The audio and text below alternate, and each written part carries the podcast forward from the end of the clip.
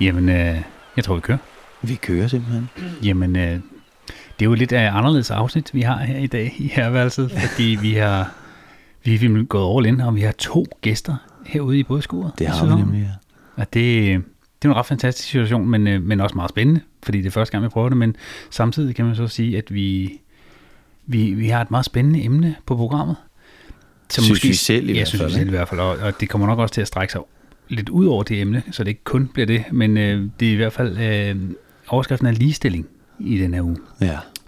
Og øh, til det har vi inviteret to meget, meget interessante og spændende mennesker ind i studiet. Ja, øhm, det har vi nemlig. David Peppe og Jakob Grog. Velkommen til jer. Jakob Grok. Grok. Ja, jeg sagde det, jeg sagde det jo.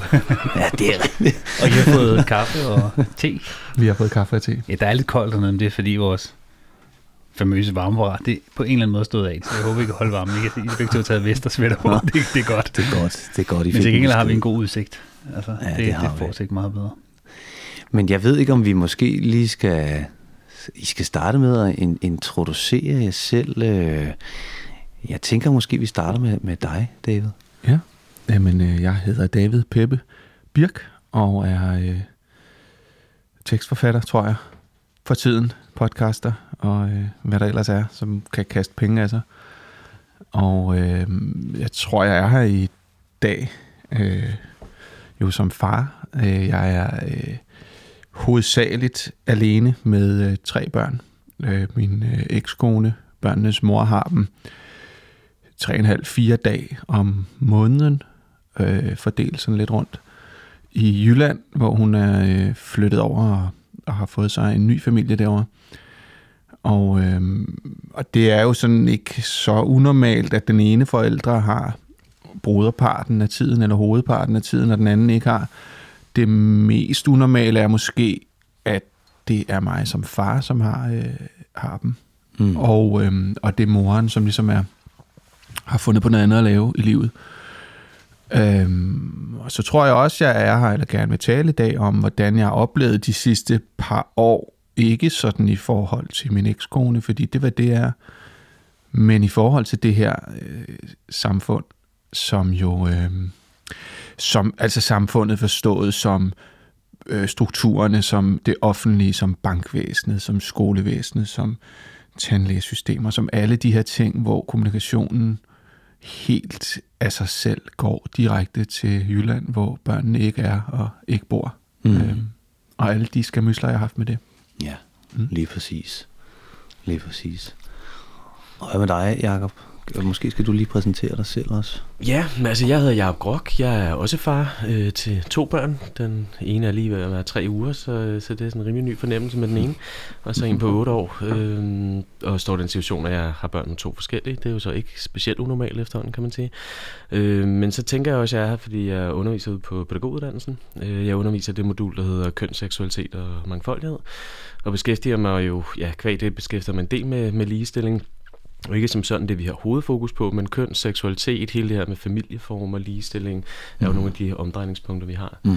Jeg er uddannet pædagog, øh, har været pædagogisk leder ude i Mjølnerparken i en, en del år, og så, øh, ja, så er jeg uddannet fra Københavns Universitet, også i pædagogik, så jeg er sådan en rimelig, øh, rimelig tør øh, pædagogik-nørdet type, der er ikke så mange øh, afspring. Så jeg har altså lavet alt muligt andet, græsrodsaktivisme til at sige før i tiden, som jo også har en del med ligestilling at gøre, eller havde i hvert fald et gammelt ungdomshus, kan man sige. Så, mm. Men jeg vil sige, jeg, øh, jeg er sådan en læreproces, ikke? så den, går lidt ydmygt til det med ligestilling, det, øh, det bliver man hele tiden klogere på. Der ja, er mange, ja. mange vinkler på det, jeg regner med, at jeg får et par, par mere i dag. Så. Men det er også, når du sidder i en eller anden tænketank, eller hvad er det? Sådan Ja, altså det er sådan, at der er en uh, nystiftet feministisk tænketank, der hedder Tora, øh, hvor jeg blev valgt ind i, i bestyrelsen for den, øh, så der sidder jeg lige nu. Jeg vil ikke sige som det mest aktive medlem, fordi jeg lige har været de her to uger på barsel, og jeg vil sige, der er sådan lige i den sidste måned en lidt crazy periode, mm.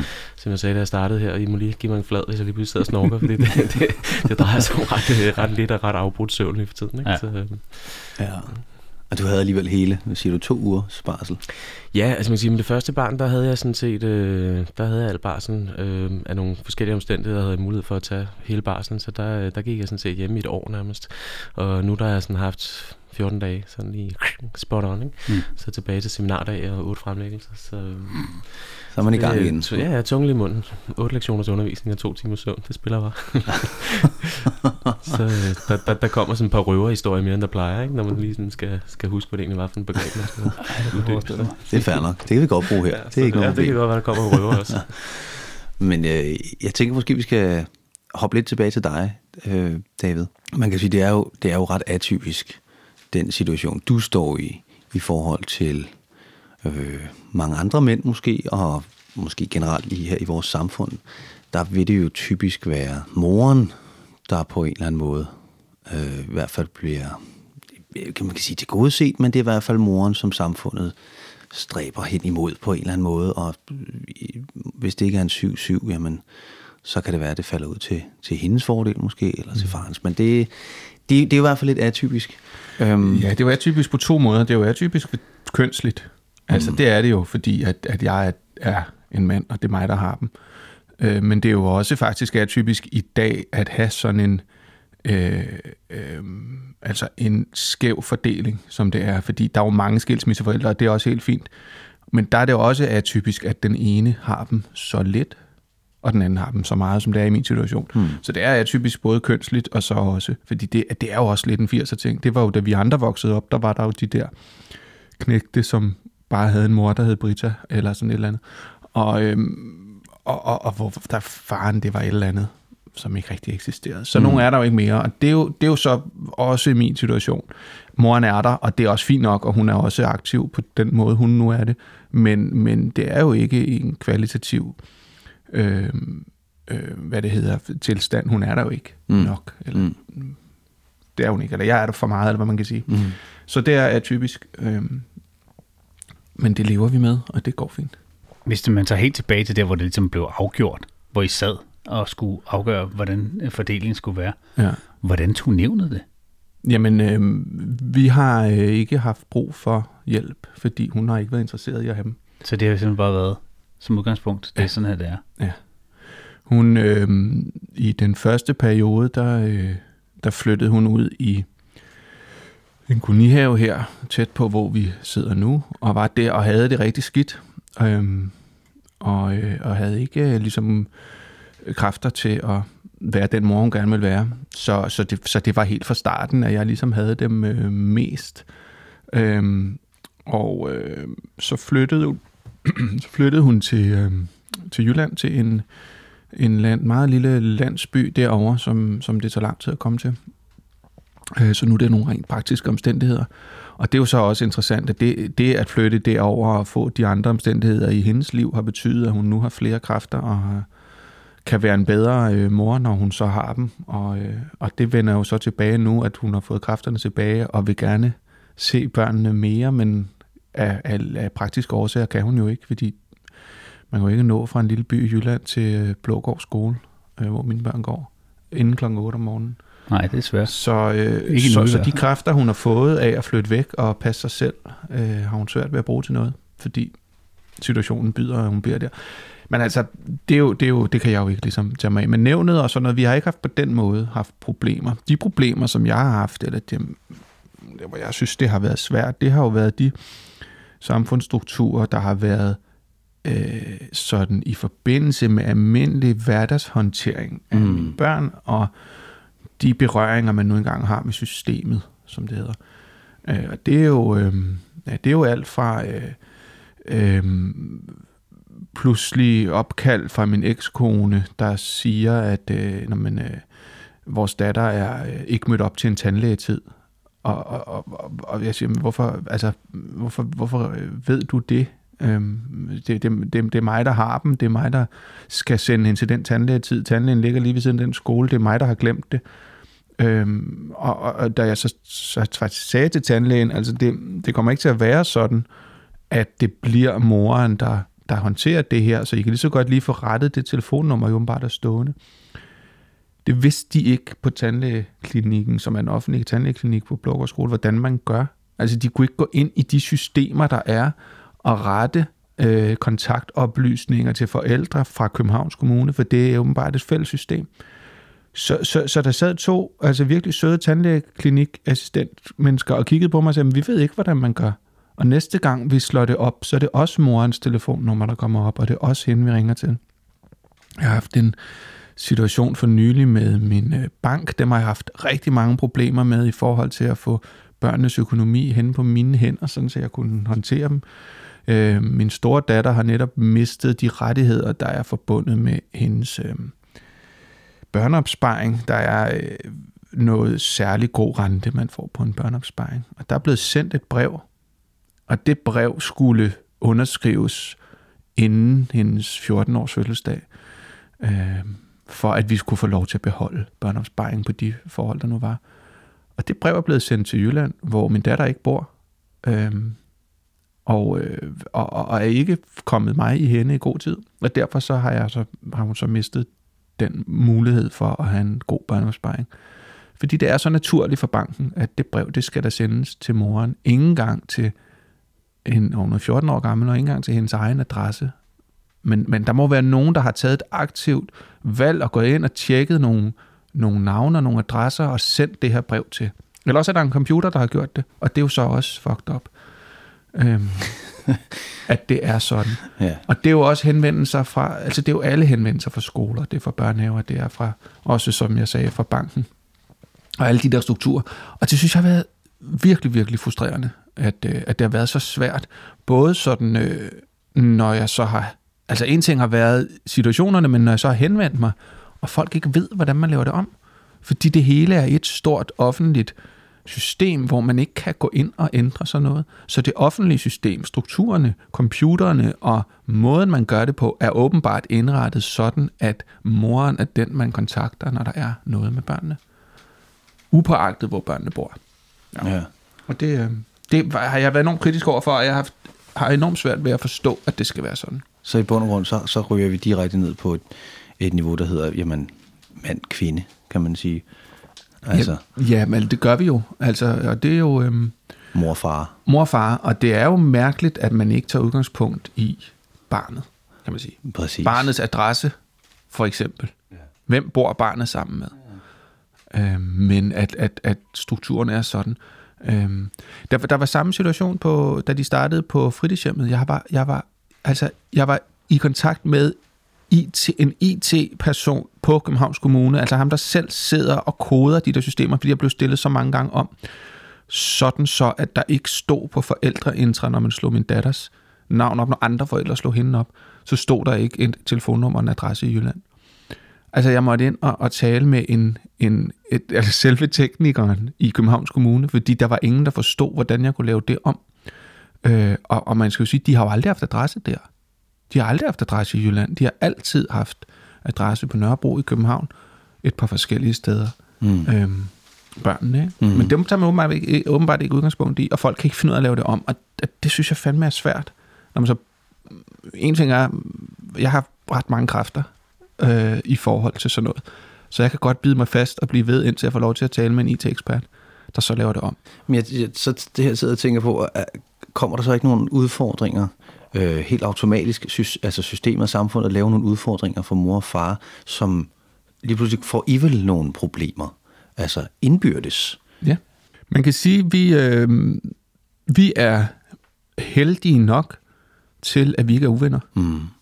Men altså, det kunne virkelig udnyttes, det her, hvis vi var det, af den part, mm. som så har alle fordelene ved alle kontakterne, mm. ved, alle, ved at være den første berøring på alt, der har noget med børnene at gøre. Det ville man virkelig kunne udnytte. Og jeg har ikke nogen beef med min ekskone. Vi har det fint sammen. Øh, så vi kan sagtens tale om de her ting. Men hvis man ikke kunne det, og hvis jeg ikke var stærk nok til at kunne ringe til en IT-person på Københavns Kommune og blive ved og insistere på at få lov til at lave det her om, altså jeg kunne virkelig blive screwed over. Både af hende og af systemet, og det synes jeg er... Jeg synes virkelig, det er svært, og det må være svært for, for folk, som ikke øh, har kræfter til det, hvis de samtidig ligger i en skilsmisse. Og er, ja.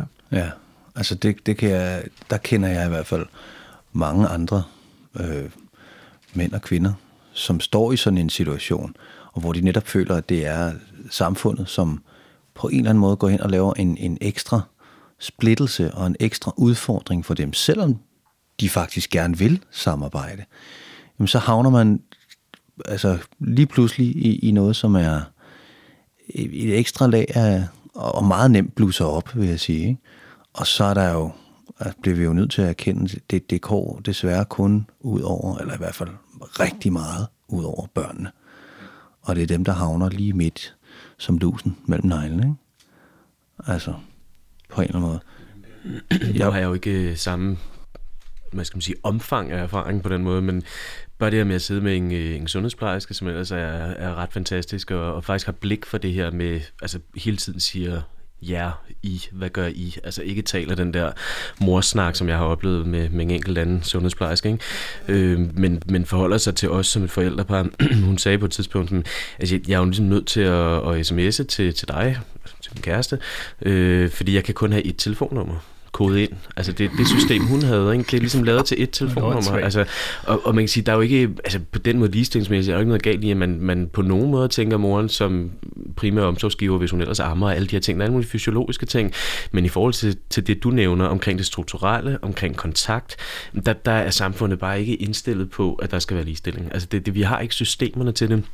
Og du nævner det her med, der må sidde en, og tage aktivt stilling. Altså grundlæggende tror jeg, at, at det projekt, jeg arbejder med, som mange af mine kolleger, der, der arbejder med, med køn og, og nogle af de her emner, det er jo det her det her med strukturerne, altså det her ubevidste, der ligger i os. Altså når, når en pædagog griber knoglen dernede og ringer og siger, hov, øh, dit barn øh, har faldet og slået sig øh, og vil gerne hjem, eller har kastet op i børnehaven, men så er det 9 ud af 10 gange, den umiddelbare refleks er at ringe til mor. Altså, og, og der kan man sige, der kan godt være, at nogen der har en god kommunikation, og barnet er hjemme hos far den her uge, så, så ringer til far, eller forældrene får sagt om morgenen. Men igen, som du også siger, der, hvor vi er i strukturerne, om vi har stort overskud, det kan være socialt, det kan være kulturelt, det kan være økonomisk, jo mindre overskud vi har, altså jo flere kategorier ligesom spiller ind, hvor vi ikke har overskud, jo mere kommer folk også i klemme. Og normalt vil man sige, at kvinder kommer i klemme, og det kan man sige, det er jo bevis på alle tænkelige måder. Noget af det, det her radioprogram da jeg sådan ligesom sagde ja til at deltage, efter at have været sådan lidt skeptisk og, og skulle forestille mig at sidde i jakkesæt og ryge stor cigar og, og grine af sådan nogle håndværkerjokes herværelset, da, da jeg så lige hørte et, et par, par udsnit af dem. Altså det her med at tage nogle af de her tabubelagte perspektiver op, mm. altså prøve at få, få spot på der, hvor der også er nogle mænd, der kommer i klemme, fordi at ligestilling grundlæggende fra sådan et feministisk perspektiv jo også handler om at se på, hvor det er, folk kommer i klemme i strukturer. Uanset hvilket køn de har, uanset om de lige passer ind i de binære kategorier, uanset om de, de er rige eller fattige, eller hvad det nu kan være. Ikke? Det er jo noget af det, der er interessant. Ikke? Det er, ja, det er interessant, og det er øh, sjovt det med, øh, at det er en pædagog, der lige kniber, griber knoglen og ringer til moren. Det er jo en ting, og det er, øh, det er jo kun noget, man ligesom kan, det ved jeg ikke, hvordan man kan lave om andet end ved at tale med pædagogerne eller sådan noget. Men der, hvor jeg synes, at det så bliver svært, det er jo, når pædagogen så, fordi i dag har vi ikke fritidshjem med, med 45 øh, børn, som alle kender hinanden. I dag altså, øh, nu ved jeg, at vi to er fri, børn på samme fritidshjem, der er jo fandme øh, 250 børn, eller, eller hvad der er. Øhm, så når den her pædagog skal gribe knoglen og ringe hjem, så, det, så det er det jo et, øh, en kontaktoplysning, der skal slås op på en computer. Og jeg har kæmpet og kæmpet og kæmpet for at få lov til, at den kontaktoplysning, som pædagogen så fik, var min og ikke en, der ligger i Jylland. Øhm, Hvad skulle ligge til grund for, at det ikke skulle være din? Jeg ved det ikke. Men det var jo ingen, der kunne forklare mig. De kunne bare ikke forklare mig, hvordan man lavede det om, indtil jeg selv krævede at få lov til at tale med en, der sidder og koder inde på kommunen. Altså en, en, øh, en IT-mand, som ikke har noget med det at gøre, som så kunne gå ind bagom i nogle systemer og sørge for, at jeg blev lagt op for os. Pædagogerne kunne ikke forklare mig det, tandlægen kunne ikke forklare mig det. Det er der, jeg synes, at det virkelig er som at løbe panden mod en mur. For de kan godt forstå det. Mm. Altså, det er jo nemt nok at forstå. Nå, okay, hun bor ikke øh, i øh, Jylland. Øh, så skal jeg være ringe til dig næste gang. Men jeg kan ikke lave det om. For næste gang, jeg skal ringe til dig, øh, så slår jeg øh, kontakten på din datter op igen. Og så står der et andet telefonnummer foran mig på computeren. Og så er det det, jeg ringer til. Altså, der synes jeg virkelig, fordi det, der, der er jo også velvilje både i, i børnehaver, på fritidshjem og i forskellige steder. Det vil de da gerne, når man siger til dem, vi ikke nok ringe til mig, fordi det er mig, der har børnene. Så jo, det vil vi gerne, men de kan ikke. Mm. For Ja, for du siger, Altså, der er kun et nummer. Ja, altså her, her der kunne jeg jo kaste mig ud i sådan en lang øh, retirade omkring bevarelse af små fritidshjem i København og sådan noget, det sidder også for. Men, men reelt, så nu, øh, nu vidste vi jo ikke, det er lidt sjovt, David, ikke? fordi vi vidste jo ikke, at det var Nej. os to, der skulle sidde i studiet, så vi var ikke klar over, at vi kendte hinanden, at vi så ovenikøbet har børn på samme skole, det, det, det er lidt en lille verden. Men, mm. men man kan sige, nu, nu tror jeg faktisk, at jeg har barn på et andet fritidshjem. Der er jo øh, en del fritidshjem knyttet til Blågård skole, og det er lidt mindre apropos. Men, men så jeg har ikke de samme problemer. Jeg oplever, at den uge, hvor øh, min store datter er hos mig, jamen der ringer de jo til mig, hvis der er noget. Altså de skriver til mig, hvis, øh, hvis der er noget. Ikke? Så noget af det, jeg prøver også at tale ind i her, du sagde, hvad, hvad kan man gøre ved det? Altså grundlæggende undervisning, ikke? Altså nu skal jeg selvfølgelig tage mit eget øh, fag op her, ikke? Men, altså, men det her med uddannelse, der er mange, der siger til mig, men hvor er det fornuftigt, at I har fået det her kønsseksualitet og mangfoldighed på pædagoguddannelsen, det er jo vigtigt for pædagogerne der er jo ikke noget på læreruddannelsen. Altså, der er det jo relationelt både. Der er det nogle, nogle folk, der brænder for det, der tager det med ind i deres undervisning, og så står det sådan lidt kastet ind i en sætning et eller andet sted i, i, i den her enorme studieplan. Ikke? Øhm, men, men det, du nævner til at starte med, er jo noget af det, der understøtter mig i det her enormt kritiske projekt, jeg vil kalde om. Det, det kan vi jo snakke videre om, hvis, hvis det bliver interessant. Men, men det her med, at vi skal have alle de forskellige brancher med. Altså, nogen vil sige sådan, altså, lære om køn på tandlægeskolen. Altså, hvorfor nu det? Men det er jo en eller anden i sidste ende, der sidder ude i et eller andet tandlægesystem, der skal kontakte dig eller nogen andre. Og når systemet, strukturen endnu ikke er gearet til at, og hvad skal man sige, køre det her ligestillingsperspektiv, mm. så, så er det nogle enkeltpersoner, der sidder derude og tager nogle, som du sagde, aktive valg. Og så er der jo nogen, der er nødt til på en eller anden måde at blive klædt på. Hvis der er nok, der bliver klædt på, så til sidst så vil der jo også være nogen et eller andet sted i den struktur, der får øje på, at det er vi nødt til at lave om. Og det skal komme, rigtig mange ting skal komme nedefra, for at der er nogen oppefra, der får øje på det. Altså den der trickle-down-effekt med, at politikerne tager nogle beslutninger, der giver mening, den kommer jo kun, hvis de bliver påvirket af tilpas mange meningsdannere, tilpas mange forældre, tilpas mange øh, fagpersoner, der faktisk siger, at det her det er et problem. Altså nu sidder du som en person, der kan i talesætte det her som et problem, og som en person, der er kønnet på en måde, hvor det er ikke særlig mange, der kan i talesætte det problem, fordi det er ikke så mange, der står på det. Nej, Men det er stadig vigtigt. men så lad os da lige øh, vende det, for nu fik du sagt det. Altså, min datter kom fra en meget lille øh, fælles, øh, kollektivt ledet børnehave. Og øh, øh, det er den eneste kollektivt ledede børnehave, der er tilbage i København. Det er, øh, der er ikke nogen øh, leder, der er et øh, mandagsmøde, ligesom man kendte det fra det gode gamle ungdomshus. Et mandagsmøde, øh, som jo ikke er hver mandag, men som rimelig tit, det er forældre og pædagoger, der sammen sætter sig ned, og det er magten i den børnehave. Øh, jeg har aldrig nogensinde været i nærheden af at have nogen problemer i, forhold, i, i, i forbindelse med det, vi taler om i dag, med den børnehave. For det var at gå hen og sige til dem, nu er det sådan her, det er. Okay, så vidste de det.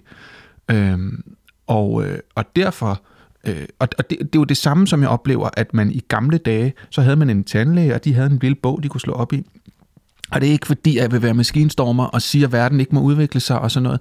Men der er et problem med de her kæmpe store, øh, upersonlige fællesskaber, vi er i gang med at skabe. De digitale store fællesskaber, hvor øh, der ikke er nogen mennesker.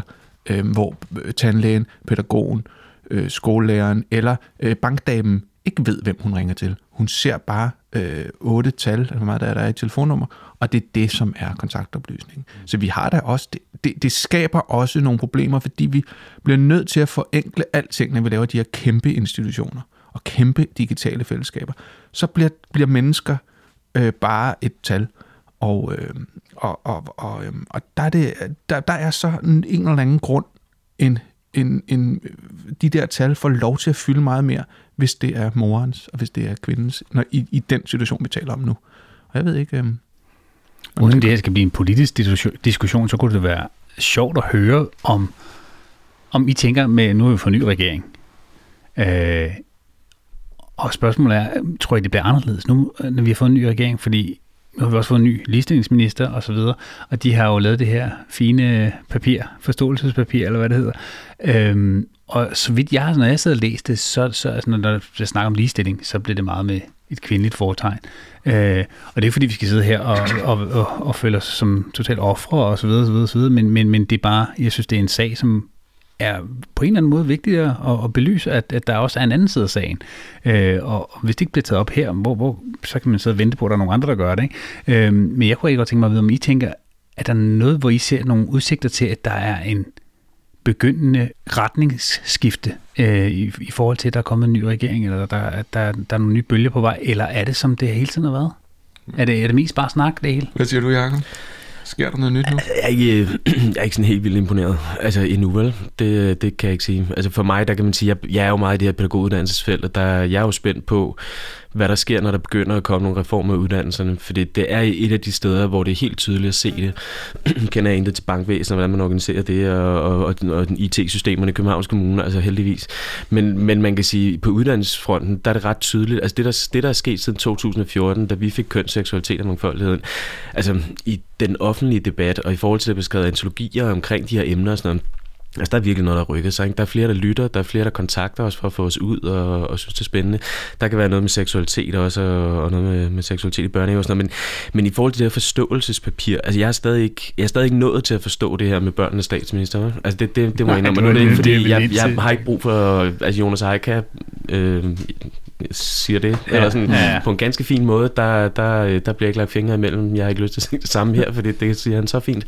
Men, men der er helt klart nogle, nogle altså problematikker i de her floskler om, så vil vi alt muligt stort, men, men helt konkret, altså på papiret, hvad er det, I vil? Det, det mangler jeg at se. Og jeg vil da gerne give dem en chance. Altså nu, nu vil jeg sige, nu er der i hvert fald nogle støttepartier, der, der kan trække i nogle rigtige retninger. Der er ingen tvivl om, det er enhedslisten, der, der i sin tid med, med Rosa Lund i spidsen fik, øh, fik nogle forhandlinger i retning af, at vi skulle have kørt ind på pædagoguddannelsen. Altså, så, så det en eller anden mørk nattetime på Christiansborg øh, over en, en citronmåned, eller hvad de nu laver derinde. Altså, så, så, man sige, så kom der jo et fag ind, der har, der har ændret nogle ting, som også gør, at man begynder at diskutere det andre steder. Men, men grundlæggende, jeg, jeg er, altså til at sige, jeg er heller ikke maskinstormer, eller det er fordi, jeg ikke, det er ikke IT-klog nok til, ellers vil jeg nok være det, men jeg er ikke god til, til mobiltelefoner og, og teknik generelt overhovedet.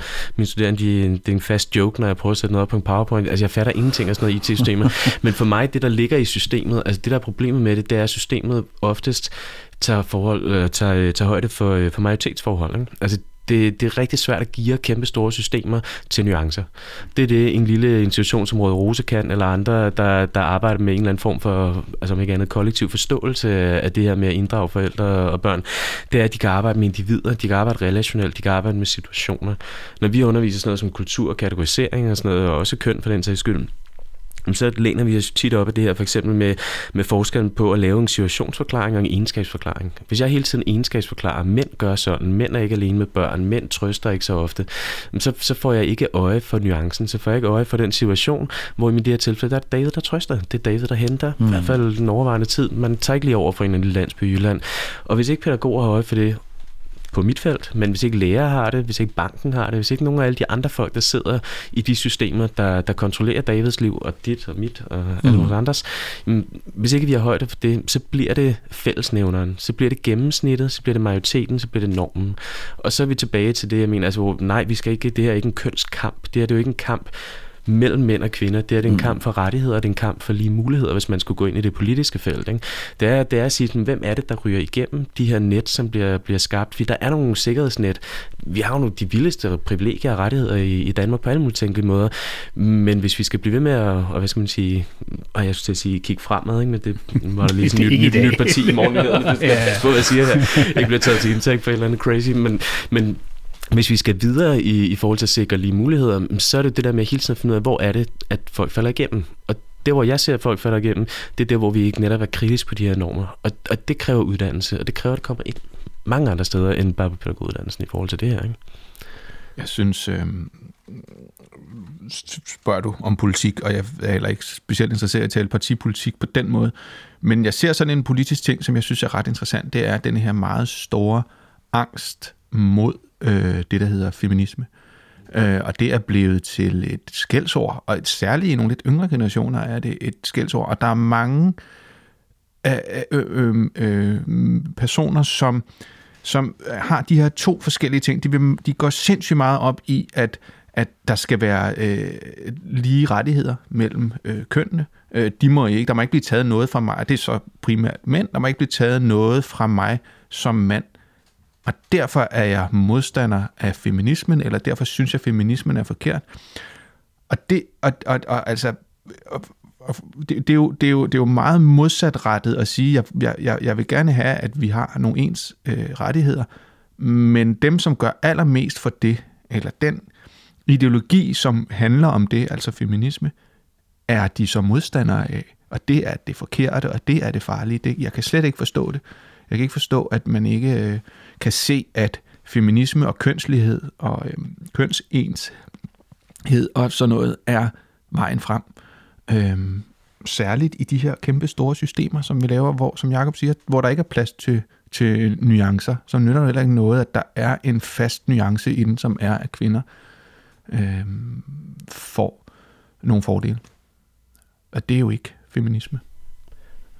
Helt enig. Altså, det, det er jo det, der ligger i den der evige diskussion, eller, altså, hvad vil sige, den spændende diskussion i feminismen, som efterhånden, kan man sige, også begynder at fagne mænd, også begynder at fagne etniske minoriteter osv. Altså, det, det her med, at vi ser på nogle punkter, at der er hvad skal man sige, flere og flere, der på en eller anden måde går ind og, og dedikerer nogle kræfter til, til et feministisk projekt, som ikke har gjort det før, og samtidig, som du siger, den modsatrettede bølge, altså hele det her manusfære på, på nettet, nu er det ikke manus manage, men, men, men hele det her mm, altså sorte mandenet, hvor man bare får lov at fyre den af på, på kvinder, fordi de tager alt fra os, de vil ikke være kærester med os, og, og så videre, så videre. Og det er ikke for ikke at sige, at der er jo også nogle mænd, der er i klemme der. De kommer også i klemme af nogle bestemte årsager, fordi at man ikke kan snakke om følelser, fordi man ikke kan danne relationer, fordi at, øh, at man kommer... Altså, hvis jeg må give et, et eksempel, jeg snakkede med en studerende i går, øh, super åben studerende, der, der kom hen til mig efter en undervisning, jeg havde, og sagde sådan, øh, begyndte at, at, gå ind og meget privat omkring noget om sædkvalitet og sådan noget, og, og sagde han, han var begyndt faktisk, altså der var sgu nogle ting, han havde tænkt over i forhold til det her,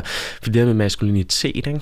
Øhm, og så havde vi lidt en snak om det, og jeg tænkte over det hele vejen hjem fra, fra, fra campus, ikke? fordi at det var ikke decideret det, han sagde, men noget, jeg har hørt tidligere også, den der, hvis du hvis du hele tiden bliver castet som den der maskuline mand, der skal klare det hele, være brødfødderne og alle de her ting, ikke? Og, og sådan, så lige pludselig finde ud af, at du har en dårlig sædkvalitet, og konen vil gerne have børn. Altså, hvor stiller det dig i forhold til at, at snakke om den sårbarhed? Ikke? Altså, mm. nu jeg ved ikke, om det er lige noget, I har på programfladen, men, det, det, er men, faktisk, men altså. det er jo ja. en af de her ting, hvor at, at man bliver ramt, hvor du ikke rigtig gør noget ved det. Du kan sgu ikke gå ned i fitnesscenteret og træne dig til en bedre sædkvalitet. Det er for sent at spise økologisk og flytte på landet. Ikke? Altså, så, så der er nogle ting der, hvor at, at der er bare mænd, der kommer i klemme på alle mulige punkter. På samme måde som der er kvinder, der kommer i klemme. Og så ikke for at ligestille omfanget af problemer, det kan vi alle sammen kigge på historisk. Men igen, at vende tilbage til det der med, feminisme handler jo om at give lige muligheder. Det handler om, om alle mulige ting, der der drejer sig om det her med at, at prøve at undgå, at nogen bliver undertrykt på grund af deres identitet, på grund af deres, øh, den måde, de er født med hudfarve og, og, og hvad, hvad de nu har med benene og hvad der skal være. Ikke? Altså, der er, jo, der, er jo, der er jo masser af ting, der spiller ind der. Jeg, jeg har en spændende oplevelse af, når jeg udlægger værdierne fordi det gør jeg jo løbende, når jeg underviser på det her modul, udlægger de demokratiske værdier, der ligger i det. Øh, vores øh, PLS, som det hedder, Pædagogstudernes Landsektion, har jo et fantastisk øh, værdipapir omkring feminisme. Når jeg udlægger de værdier, uden at kalde det feminisme, så er der, så er der jo nærmest ikke nogen studerende, der ikke øh, har armene over hovedet og siger, at det er derfor, vi skal være pædagoger, det er det, vi skal gøre. Men hvis jeg lavede sådan en lille hurtig rundspørg på, hvor mange af dem, der var feminister, så ville de jo, altså en god part af dem slå sig på lån af grin, fordi man vil sgu ikke slås i hardcore med det. Altså de her svenske tilstande og alle de her tosser over på den anden side af broen. Ikke? Altså, så, så der er en eller anden mærkelig paradoks i det der med at, at, at gerne vil have nogle bestemte værdier, men være utrolig bange for at bruge et, et begreb, der grundlæggende handler om, om ja, lige muligheder og lige rettigheder. Ikke? Så. Ja, og man kan sige, at grunden til, at vi også har blandt andet lavet den her podcast, er jo fordi, vi rigtig gerne vil prøve at nedbryde nogle det der tabuer, det er en ting, men, men, men også at, at, at prøve at man kan sige, slå lidt øh, hul i det her billede af, at en mand skal være en mand på en bestemt måde i forhold til, hvordan samfundet ser mænd lige i øjeblikket. Ikke? Og der synes vi, for, altså heldigvis har vi da blevet meget enige om, med alle dem vi også har haft inde som gæster og sådan noget, at, at, at der er en drejning, heldigvis går det i en retning af noget andet, at måske samfundsbilledet også kan drejes, hvis der bliver talt noget mere om det. Og, og vi vil jo rigtig gerne bare prøve at i tale sætte nogle af de problemstillinger, som blandt andet er det her, vi sidder og snakker om i dag. Men som du selv nævner, det her med sædkvalitet, vi har jo også haft folk med depression inden, hvor, hvor der ikke bliver snakket om sådan noget. Og jo mere der bliver snakket om det, jo mindre tabubelagt bliver det, jo mindre, mere normalt bliver det. Men når vi sidder og snakker om alt det her politiske, så sidder jeg også og tænker, altså alt det, mange af de ting, der ligesom bliver, der bliver rykket på, det er ligesom der er en effekt af et eller andet, og så er det det, vi prøver at arbejde med. Men hvad, hvad er grunden til alt det her? Og hvor starter den, det arbejde henne? For det arbejde må jo starte et eller andet sted. Og der tænker jeg jo, det er jo helt klart dit øh, felt, Jacob, altså det her med, hvor, hvor starter vi med at lave hele den her, det billede på, at en mand skal være, som en mand skal være i forhold til for eksempel institutionerne. Øh, og, og, og, og hvordan får man drejet det der billede i en hastigheden, altså det er jo lidt ligesom et kæmpe, kæmpe tankskib det her, det tager meget lang tid at vende 180 grader, ikke? for du skal hele vejen nærmest rundt om en ø og tilbage igen, ikke? for at man overhovedet kan vende skuden. Ikke? Men, men hvad, hvad, hvad, hvad batter mest? Altså, hvad, hvad, hvad er det, der skal til, for at man ligesom kan For eksempel bare sådan noget som i, i, altså i en pædagogisk sammenhæng, altså om det er vuggestue eller børnehave. Hvordan vender man hele pædagogernes tilgang til det? Fordi jeg oplever også nogle ting, selvom jeg ikke har børn. Fordi jeg arbejder med børn til daglig. Ikke? Jamen, jeg underviser heldigvis ikke, så det må være dig, Jacob, der skal øh, undervise de nye generationer. Men hvordan ændrer man et samfund? Det har øh, vi, vi er jo nogen, der har prøvet på i mange, mange år. Øh, og det er jo ikke lykkedes. Det er jo bare blevet værre og værre.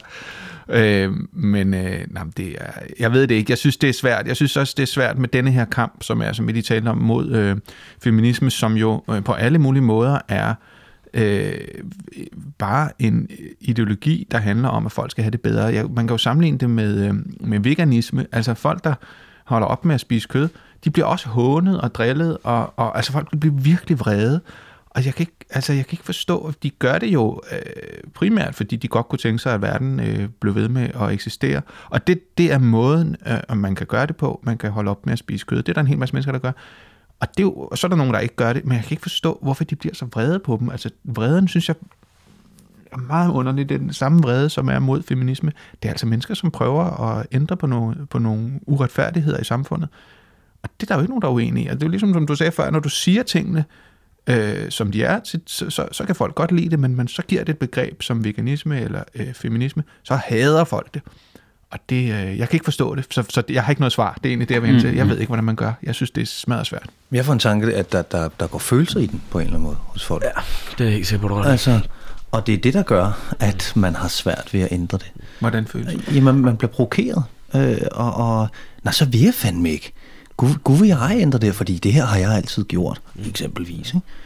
Jo, der ligger vel også, altså uden at kunne forklare det hele med det, altså der, man kan være irriteret over jogger ved søen på, på alle mulige planer, ikke? Men, men der ligger der ingen, altså jeg kan da godt mærke, i de perioder, hvor jeg ikke får lavet noget som helst, fordi jeg har et dårligt knæ eller sådan noget, der synes jeg, at de er top irriterende. Altså sådan en idiot, der skal løbe 8 km om morgenen, eller sådan, hvor heldig er du, ikke? Mm. Altså, når jeg selv gør det, så kan jeg sgu godt lige glimt i øjet og lige løbe rundt om søerne, ikke? Altså, når der, men, men den der med, at man også på en eller anden måde sådan, altså uden at gå helt i en privilegiediskussion og tage hele den der hvid mand og alt det der, ikke? Men, men, men grundlæggende, hvis man bare elsker en rød bøf, altså fred med det, det, det er mm. der sgu da frit for. Altså, det er nemt for mig at sige, at jeg er vegetar, men, men, men grundlæggende, så, så, som du siger, hvorfor skal man være vred på dem, der prøver at lade være, når nu undersøgelser viser, at, at kød er en af de steder, vi kan skrue ned? Man kunne jo gå i dialog om det og sige, hvad, altså, hvor langt ned skal vi så skrue? Problemet er bare, at det truer jo det der med, hvis alle, tænk hvis alle omkring mig lige pludselig gjorde det, så vil alle jo kigge på mig, så bliver jeg minoriteten, der spiser kød, så bliver jeg ham, der ødelægger miljøet, ikke? Mm. Eller sådan, altså den der med de store biler, eller flyrejserne, ikke? Folk vil gerne ud at flyve, folk vil gerne øh, se Indien, uden at skulle øh, ride over på et æsel, ikke? Altså det er der sgu ikke særlig mange, der har tid til, vel? Men, men så der er nogen, der, der begynder at føle sig truet på det der med, hvis, hvis der er rigtig mange, der holder op med at flyve, så lige pludselig, så bliver jeg jo det der outcast, der tager til Ja, der, Mallorca. der er jo også om opstået et nyt begreb, som hedder flyskam. Ikke? Ja, men præcis. Ja. Nogle skam i det hele taget ja. har aldrig nogensinde rykket folk et godt sted hen. Altså, og, og det tænker jeg det samme med, med den gamle. Altså nu har vi ja, trådt vores barnesko eller ungdomssko i ungdomshuset. Ikke? Altså, alle de der diskussioner om, hvordan man arbejder med racister for eksempel. Ikke? Altså, hvis du skammer folk ud for deres holdninger, så bliver de jo ikke mindre tilhængere af Dansk Folkeparti, eller Nye Borgerlige, eller, eller Rasmus Paludan, eller hvad det kan være. Man er nødt til på en eller anden måde at finde en eller anden form for dialog. Og så er der selvfølgelig den anden fløj, hvor man kan sige, ja, men det dur heller ikke, der står en anden tosser og brænder en koran, en koran af nede på Blågårdsplads. Selvfølgelig skal han ikke have lov til det. Det er der nogen, der er nødt til at sørge for. Altså, fordi det er jo, altså, træder du bare på nogle andre mennesker, men, men du får jo ikke nogen, der er bange for, at, at øh, en, der kommer øh, fra et eller andet land syd for, for Spanien, at de skal tage deres job og deres øh, bistand og så. Du får ikke dem til at blive mindre bange af at skamme dem ud. Og grundlæggende tror jeg, at det er frygt. Rigtig meget af det her handler om frygt. Og nogle af dem, der, der faktisk er de stærkeste i samfundet, de kan jo i talesætte det som alt muligt andet end frygt. De kan netop håne det, de kan gøre grin med det, de kan skamme det ud. De er bange, fordi at der er nogle ting, der ændrer sig. Folk er bange for forandring, folk er bange for det, de ikke kender. Inklusiv mig selv. Altså hold da kæft, mand. Jeg bor på Nørrebro. Jeg bliver overrendt af sådan nogle fucking jyder. Altså, der er jo der er jyder alle vegne, mand. Og Der er, efterhånden så øh, halvdelen af dem, der bor der, de er jo akademikere. Altså, der er jo ikke en, du kan ikke finde en, en eneste ordentlig gammeldags punker, der tigger foran fakta mere. Det er jo slut, altså. Det er Nørrebro Teater, det er drinksbar i Sankt Hanskade. Altså, jeg for helvede, mand. Jeg er den eneste, der er tilbage oppe på toppen. Jeg kan ikke engang vende hævd på min eget loft nu. Jeg er også nødt til at inddele mit loft, efter jeg har haft alt muligt lort stående oppe i 25 år. Så vil de der unge med børn, komme ind og være have plads og sådan noget. Ikke? Altså, jeg forstår mig ret, men det er bare... Det kvarter, der overrendt, det er jeg da også bange for. Jeg er da bange for, at mit gamle Nørrebro er væk. Ikke? Altså, og så lige pludselig kommer jeg i tanke om, hvordan det var, de så på mig, da jeg flyttede ind for 25 år siden i min lejlighed. Ikke? Hvor de tænkte, hold nu kæft. Ikke? Altså, vi sad bare og drak vores bajer af Frederik, nu kommer alle de der punker og besætter hus og sådan noget. Ikke? Altså, når man, altså, den der frygt for det, vi ikke kender, og, og frygten, tænker jeg, at den eneste måde, vi kan arbejde med den, det er jo gennem dialogen. Og så vender jeg tilbage, som ved jeg godt, jeg bliver lidt kedelig. Ikke? Dialogen gennem uddannelse. Ikke? Altså, Men, men vil det Men- sige, vi- altså, altså, vi, er enige om, at vi er en transformationsproces, altså i forhold til, til ligestilling her, og det, så er der selvfølgelig på forskellige Ja, områder. kan så snakke sådan hvor er hurtigt, hvor hurtigt det går. Og sådan Ja, noget. ja, ja. ja, ja altså, men vil det sige, altså, altså at, at går det basalt ned i virkeligheden så til frygt? Er, er, altså, er det derfor, det tager så lang tid, for vi er bange for, hvad det er, vi går hen imod? Ja, altså forandringer, øh, eller når man ikke har lyst til at forandre sig, er det næsten altid, fordi man er tryg i det, man har, og det er utrygt at gå ind i noget andet. Og jeg kan ikke, øh, jeg har- ved ikke, om systemer har følelser. Øh, altså, men, men for mig er det jo systemerne, som ikke kan finde ud af at forandre sig. Og, øh, og, der, og at det bliver jo en enormt abstrakt tanke. Har et, har et stort digitalt system i Københavns Kommune en følelse, og er bange for at forandre sig. Det har det, på en eller anden måde. Øh, fordi der er også nogle mennesker, der sidder og kodet det, og det er også blevet, blevet, blevet præget af den måde, som det system er blevet kodet på på et tidspunkt, som, som, som, hvor, hvor, som, som ikke tager højde for, at, at samfundet og livet altid er i proces. Mm. Vi er jo aldrig nogensinde færdige med mm. den her verden. Og det er jo det, der er det fede. Det er jo derfor, at øh, øh, Nørrebro var anderledes, øh, øh, da jeg var barn, og, øh, og øh, ikke måtte gå igennem Jespergade for mine forældre. Og, og i dag, hvor Jespergade er det fineste, altså det fineste overhovedet. Mm. Øh, det, er, øh, det, det er kronjuvelen på Nørrebro. Øhm, og, og, øhm, og, og, og, og forandringer er der jo heldigvis hele tiden. Men, men, men, men, men det handler om frygt, og det handler også øh, det der med ikke at skamme folk ud, men netop tale med dem, som Jakob siger. Mm. Vi talte, jeg tænkte på en, en ældre dame, også, nu skal det ikke helt handle om Nørrebro, fordi der er også noget, der hedder Bjerringbro. Jamen, og jeg, bor, jeg bor også på Nørrebro, så det Om må det vi er gerne. Men, men der var en, en dame, og det var i 90'erne, øhm, og hun havde boet på Nørrebro hele sit liv, og hun var en gammel dame. Og hendes verden, den gik fra Nørrebros runddel og ned til, øh, til stationen. Det var hele hendes verden. Hvis hun skulle ud og rejse, så tog hun om på, og gik hun en tur i Assistens Kirkegård. Og hvis hun ligesom, det var det, det var hendes verden. Og, og pludselig en dag, eller i løbet af en, en periode, så gik hun, gik hun i sin opgang, og så kunne hun ikke forstå nogen af navnene, der stod. Og hun kunne ikke tale med nogen af menneskerne, der var i opgangen.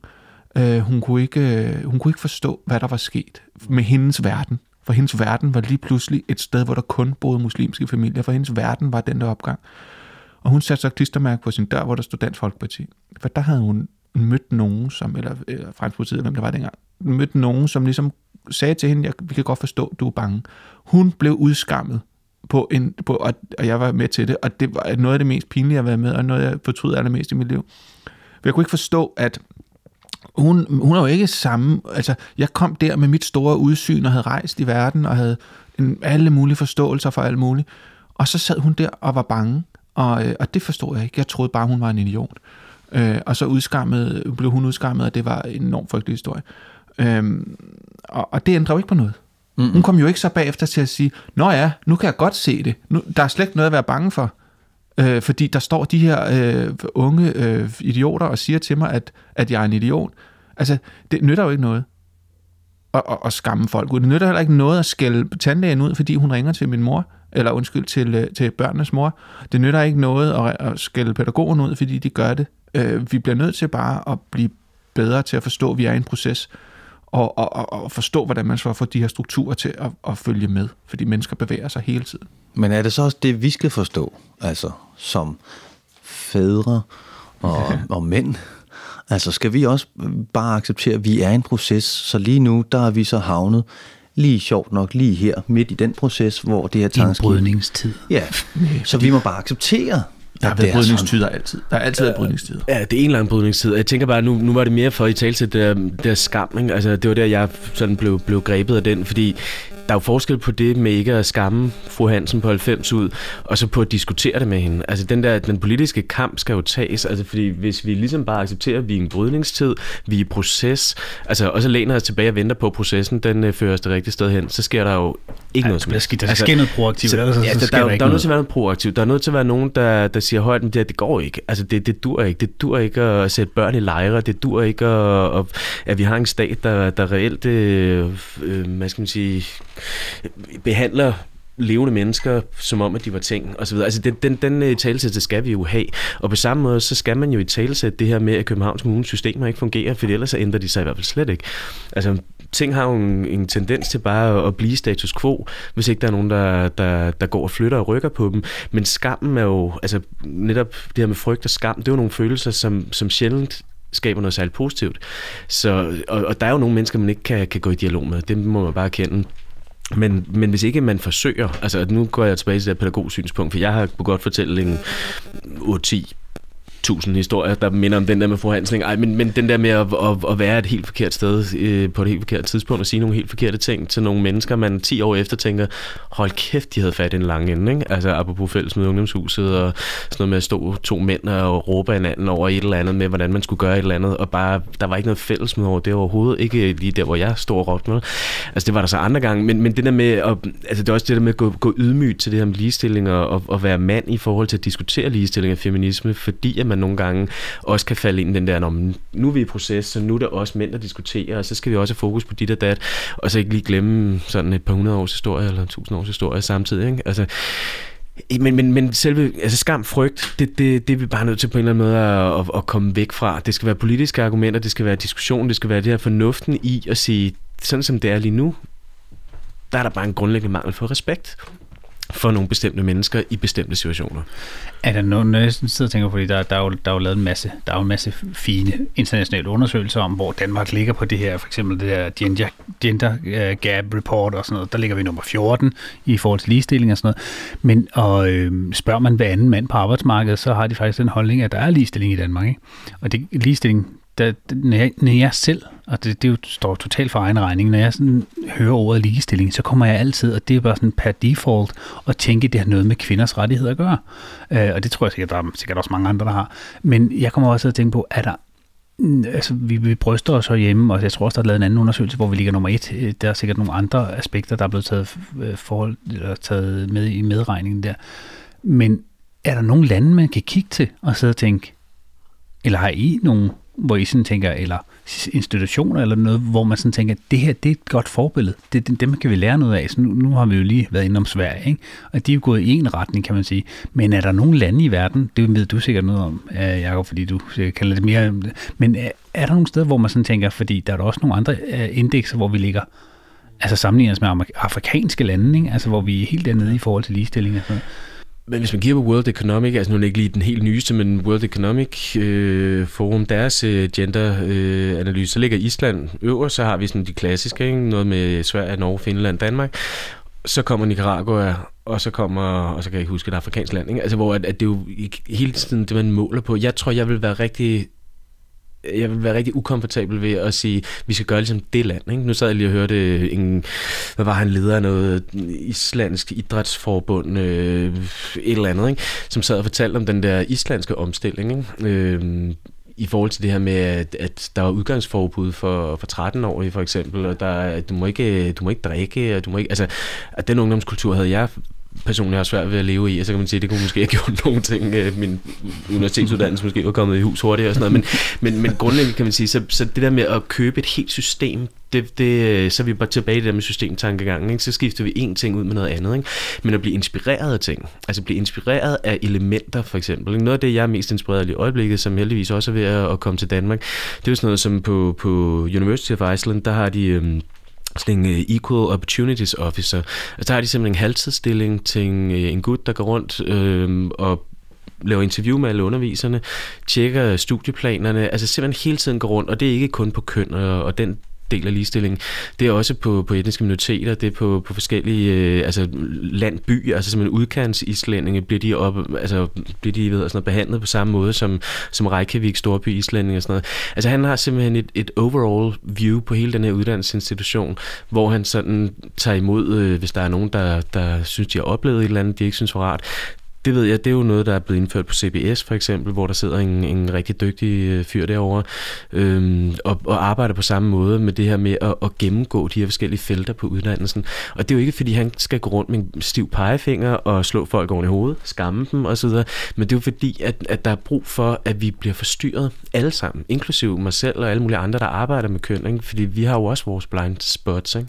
Og selv den der forstyrrelse, tror jeg er god, og der, det der med at bruge elementer af noget, andre gør, jeg havde en, hvis jeg var en lille, lille røver, så var en af mine gode kolleger var ude i, i en institution i, i København, hvor vi lavede sådan et lille udviklingsprojekt sammen, og, og vedkommende havde så øh, den her institution som sit ansvarsområde, og de, øh, de ville gerne arbejde med køn, og de blev inspireret til det. De havde så senere en kønssociolog, der hedder Sille Nørgaard ude, som, som hjalp dem med at fortsætte det her projekt. Sindssygt spændende. De tog imod det og, og ændrede alle mulige ting i deres pædagogik. Så kommer den daværende børne- og ungdomsminister, øh, minister, skulle sige, borgmester fra Københavns Kommune, kommer der ud øhm, og gå rundt, og, og hun har egentlig i mange år snakket imod ligestilling. Hun sagde, at det er ikke, noget, det er ikke nødvendigt på, på børneområdet, der, vi har ligestilling.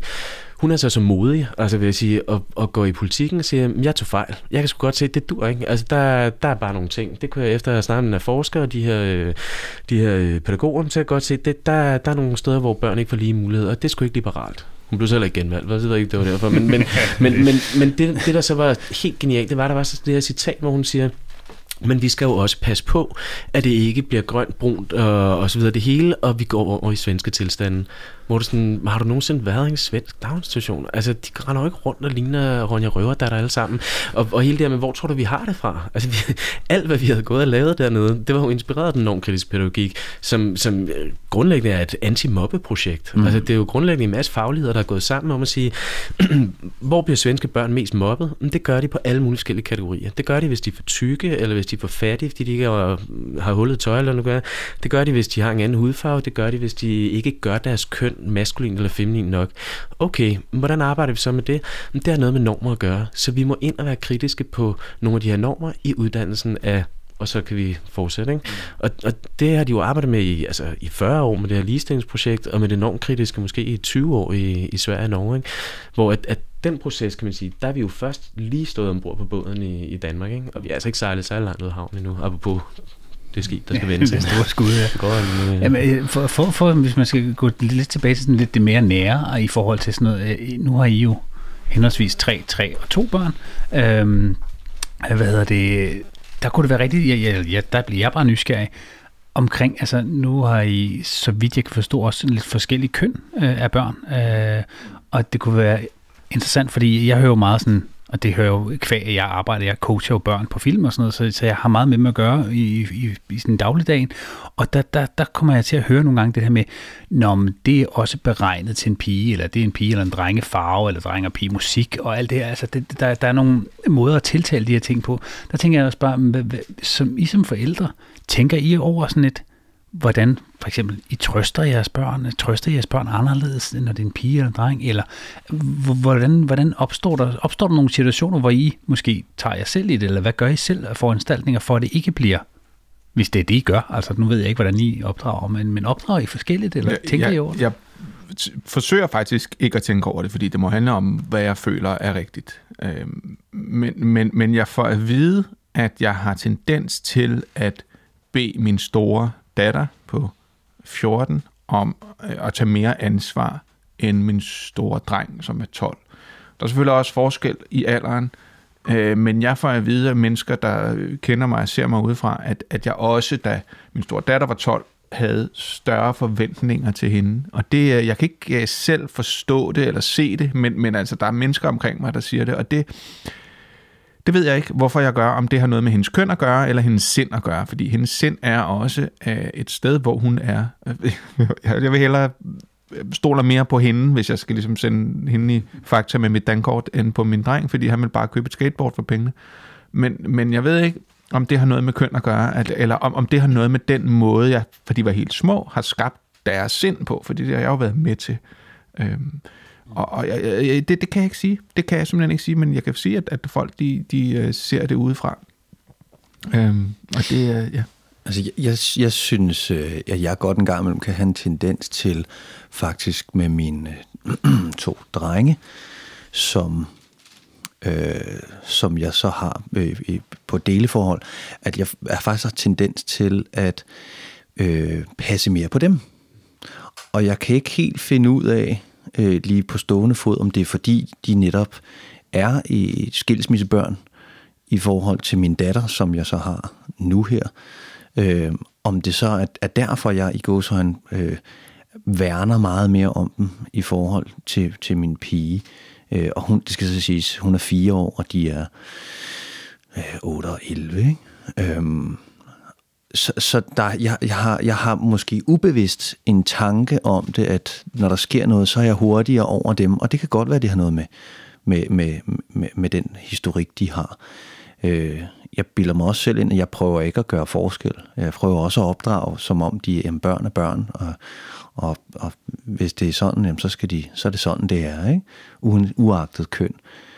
Men, øh, men det, der ved jeg ikke, om du tænker, er, er der noget, hvor det, er der nogle tendenser, eller er der noget, hvor at, at, at vi, vi, vi, vi, er der nogle tal for det, eller hvad siger man, Kom, kommer vi, kommer vi til at Ja, altså, tror, man skal være lidt varsom med at putte tal på. Eller sådan, der er jo lavet et hav af sådan nogle undersøgelser, og, og som vi alle sammen ved, så kan alle undersøgelser laves med, mm. med forskellige bias. Ikke? Mm. Øhm, men, men der er jo lavet alle mulige ting omkring, hvordan folk opfører sig, som det ligger så dybt i os. Jeg tror også, jeg selv øh, har nogle ting, jeg gør med, med min datter Vilma på 8, som, som jeg ikke øh, selv ser. Men altså, jeg er jo så socialt og fagligt skadet, så jeg, jeg tænker jo over det rigtig meget. Jeg prøver at lægge det væk og tænke, ikke? Altså det samme det der med at være pædagog. Man skal jo ikke være pædagog for sit eget barn. Altså der er man, der er man på arbejde. Ikke?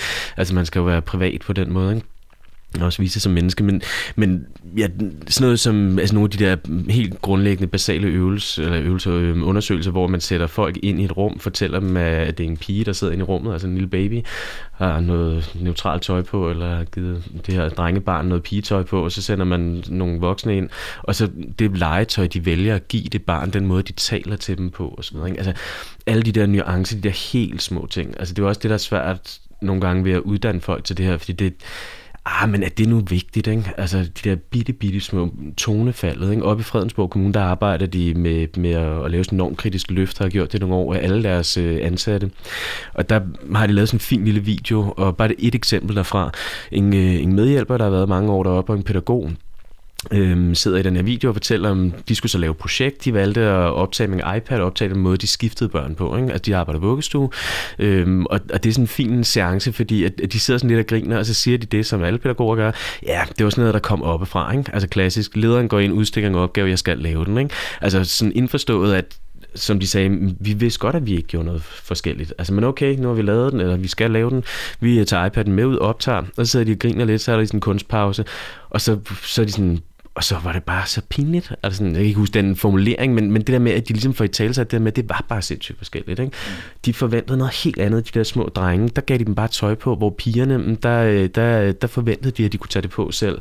Måden, de talte på med de her fine, lyse, pusse, nusse, når stemmer til pigerne, og, og omvendt sådan lidt mere, øh, ikke brysk, men, men sådan lidt mere direkte Kontant. til drengene. Kontant, kunne være et ord, ja. Ikke? Og, og der kan man sige, altså, er der lavet undersøgelser på det? Ja, både og, ikke? Altså, men der er jo alle mulige af den slags undersøgelser. Ikke? Sådan noget som at møder ved nogenlunde præcis på millimeter, hvor stejlt deres øh, meget små børn kan gå op, hvis man beder dem om at, at lade deres børn gå op af en eller anden stejl øh, stigning eller sådan en rampe af en eller anden art hvor de skyder, jeg kan ikke huske den undersøgelse, var det 10, 15, 20 procent ved siden af med pigerne, og generelt skyder for lavt. Ikke? Altså hvad det siger det om dem? Det siger, at vi altså på en eller anden måde understøtter vores drenge i at blive mere modige, eller prøver grænser i. De, de lærer i hvert fald noget andet motorisk. Så er der alt muligt med muskelmasse og alt muligt, men der er jo noget omkring det her. Nye undersøgelser viser jo også det her med testosteron for eksempel. Der er min sundhedsplejerske derhjemme, hun sagde jo, øh, en af de undersøgelser, hun lige var stødt på, det er det der med, at mænds testosteronniveau falder, når de sidder med en baby i armen. Ikke?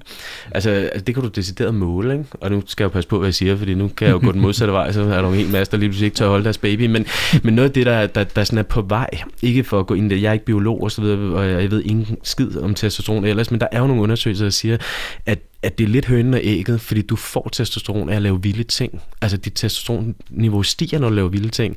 Så, så er det fordi, at vi er mænd, at vi har et kæmpe højt testosteronniveau, eller er det fordi, at vi igennem hele vores opdragelse konstant bliver lige pukket lidt mere til at med at klatre højere op i træet, ikke? Phineas og Ferb fredagsbio, ikke? Altså, ud og fyre den af og lave max øh, crazy ting, og så kommer der nogle spiderpiger og rydder op efter os, ikke? Altså, alt det her spejling og repræsentation kan ikke undgå at ramme os alle sammen, jo. Nej, og den måde, som vi... Øh, altså, vi, vi hører jo så tit sådan folk sige, jamen, der er, du, nu, der er jo forskel på kønnene, og det er der jo selvfølgelig også, men, men, men du kan jo bare se, hvis man så siger, min datter elsker jo lyserødt, og hvis man så prøver at spole tilbage, så kan man jo se, at siden den her datter var helt lille, så har den her mor eller far, eller hvem det er, som har opdraget øh, barnet, jo øh, vinet og lavet store øjne og, og lavet, altså skabt begejstring omkring sødme, hvis det nu er en datter. Ej, hvor er du, du ser simpelthen så sød ud i den der lyserøde kjole.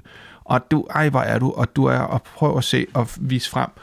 Og så er det jo klart, at, at det forbinder barnet så med noget godt, og derfor så får barnet lyst til at lyserødt på. Og så kan de komme bagefter og sige, der kan du se, der er kæmpe stor forskel. Min datter, hun elsker lyserødt. Men der er de der helt små nuancer i, hvordan vi taler. Og øh, som Jacob også siger, tonefald og sådan noget. Så der, øh, som jeg synes, man bliver nødt til at arbejde med. Og det er igen tilbage til det her med, hele samfundet er i proces hele tiden, og det er fint. Men vi må også hele tiden prøve at justere det, og det kan vi altså kun gøre ved det, der hedder forfærdeligt nok svenske tilstanden, altså ved at prøve at lægge nogle dogmer og nogle regler for os selv, øh, om hvordan vi gør det. Jeg synes, at øh, vi, vi har i mange år virkelig, øh, øh Sverige igen, været virkelig misundelige på Sverige, fordi de havde Monika Sætterlund, og de havde Robin, og de havde øh, øh Lisa Ekdahl, og kæmpe store øh, sangerinder. Øh, Øh, og hvordan fanden er det, de gør det i Sverige? Hvorfor er de så dygtige til det der musik? Jamen det er de selvfølgelig, fordi de går enormt meget op i det, helt fra børnene er helt små. Men hvorfor kan det så være, at der også er store kvinder?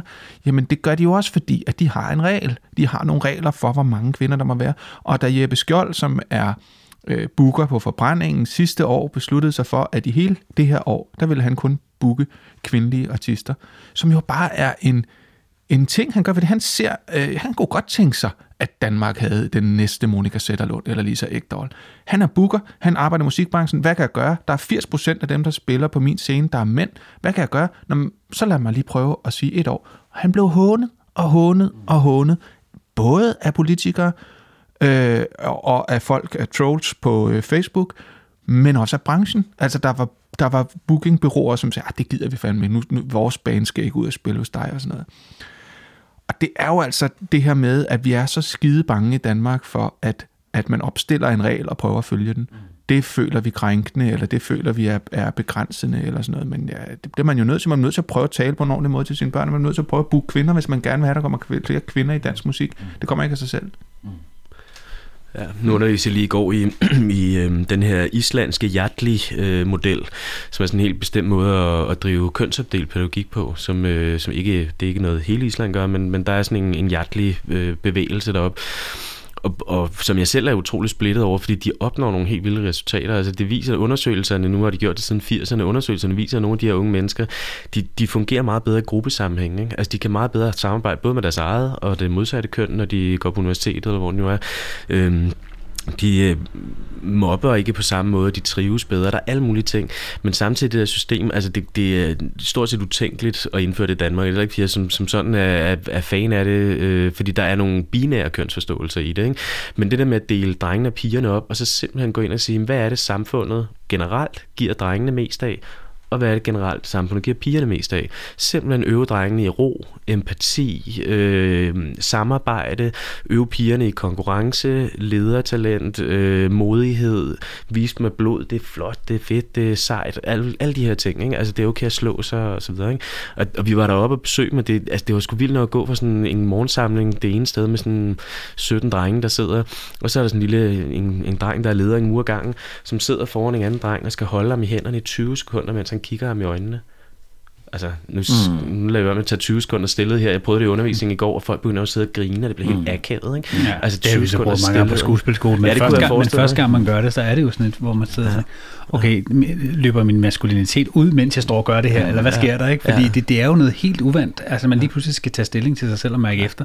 Og der, man kan sige, det er måske ikke så uvandt. Der, der er nok, piger er måske mere vant til det her med at at få lov, eller få plads til at føle efter, hvor man sådan lidt, nu har jeg også siddet lidt for længe stille, ikke? hop nu ud og gør et eller andet. Ikke? Altså hvis man sidder for meget med en bog, så, så, så kan der være nogle forældre, der sidder og tænker, men kan vide, om man ikke er, hvorfor er han ikke interesseret i fodbold, ligesom alle de andre drenge. Ikke? Og så, så er der nogen, der bliver sådan lidt, jeg har min kæreste har en rigtig, rigtig god kollega og veninde, som har til tvillingpiger, øh, hvor den ene af dem øh, simpelthen fra, fra barns ben af øh, interesserer sig mere for mandeting.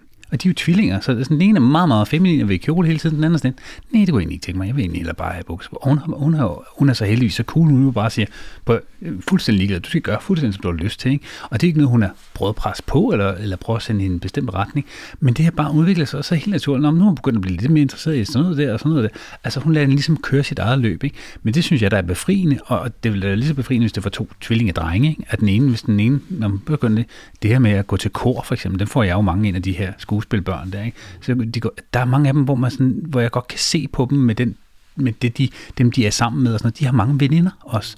Og det er ikke fordi, de på den måde har en eller anden seksuel orientering. Det har de slet ikke den alder der.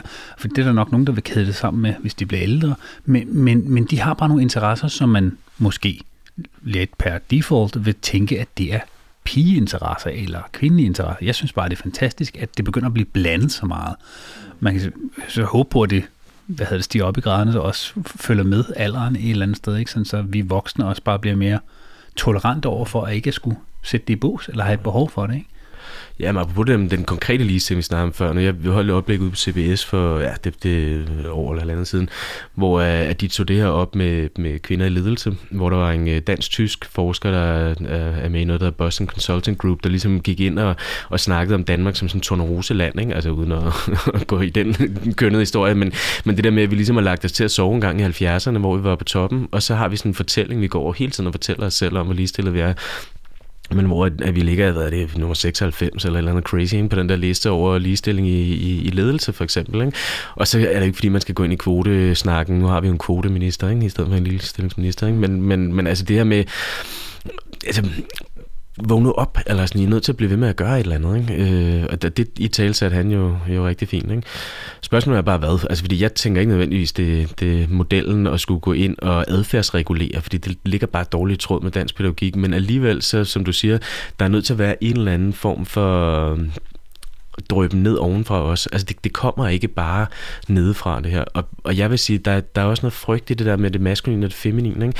Øhm, det jeg oplever mest på pædagoguddannelsen og blandt forældre, når jeg er ude og holde oplæg til forældremøder og sådan noget, det, det er den her med, at de, de kobler seksualitet og det at lave noget feminin eller noget maskulin. Ikke? Altså de kobler det til, at mit barn får potentielt set en LGBT-identitet.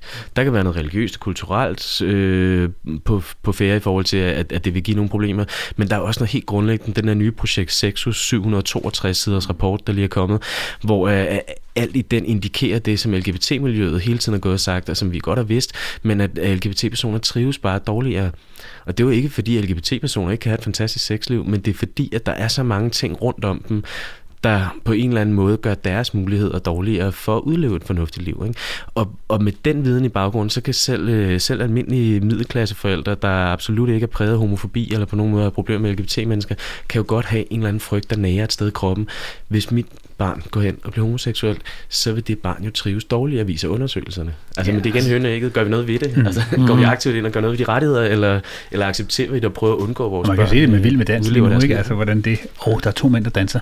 Ej, så skal jeg slet ikke boykotte programmet. Så, altså, det, det, det, det, er jo vanvittigt, hvor meget ramachan der har været omkring det, fordi det lige pludselig, så bryder man en eller anden ja. tradition i deres øjne med, at der et par skal bestå af en mand og en kvinde. Ja. Ikke? Altså. Det, er, det er svært. Jeg, øh, for mig selv, der for det her med, hvorfor, hvor, hvor man har ting fra, og jeg ved det ikke. Jeg kommer på en uh, idrætshøjskole med mine børn, og der er en, en underviser der, hun er virkelig dygtig øh, idrætsunderviser. Hun er tidligere professionel fodboldspiller, og, øh, og er, er stærk og er god til bold og alt muligt. Og jeg kan bare, ved bare, at jeg helt instinktivt troede, at hun havde en kvindelig kæreste, mm. indtil jeg fandt ud af, at det havde hun ikke. Og det, og det synes jeg var virkelig mærkeligt, at det var, at det var bare det. det var, men det var, det, det, var, det var da bare sådan, verden var. Det havde hun nok. Ikke fordi jeg havde nogle problemer med det eller noget, men det troede jeg virkelig, fordi hun var god til øh, at løbe stærkt, altså og var stærk. Og det synes jeg var, øh, det synes jeg var enormt skræmmende. Og så synes jeg, noget andet jeg tænker på, det her med at opdrage drenge og piger forskelligt. Jeg kan mærke, at jeg er mere bange for min søns liv blive voksenliv, altså der, når han skal ud og rive navlestrengen over, end for min datters. Ikke på grund af, af, af deres sind, men på grund af deres køn. Og jeg synes, der er flere farer for ham ude i, øh, i, i byen, og ude i det der natteliv, og ude i det der frihed, han skal ud i nu, end der er for hende. Øh, og det tror jeg måske øh, er en ny ting, eller er en anderledes ting, eller sådan noget, fordi man traditionelt måske er mere bange for ens piger, og de, skal, de er de svage og sådan noget. Men det er meget mere bange for, at han skal rode sig ud i noget, som det hedder, og det synes jeg egentlig er meget interessant.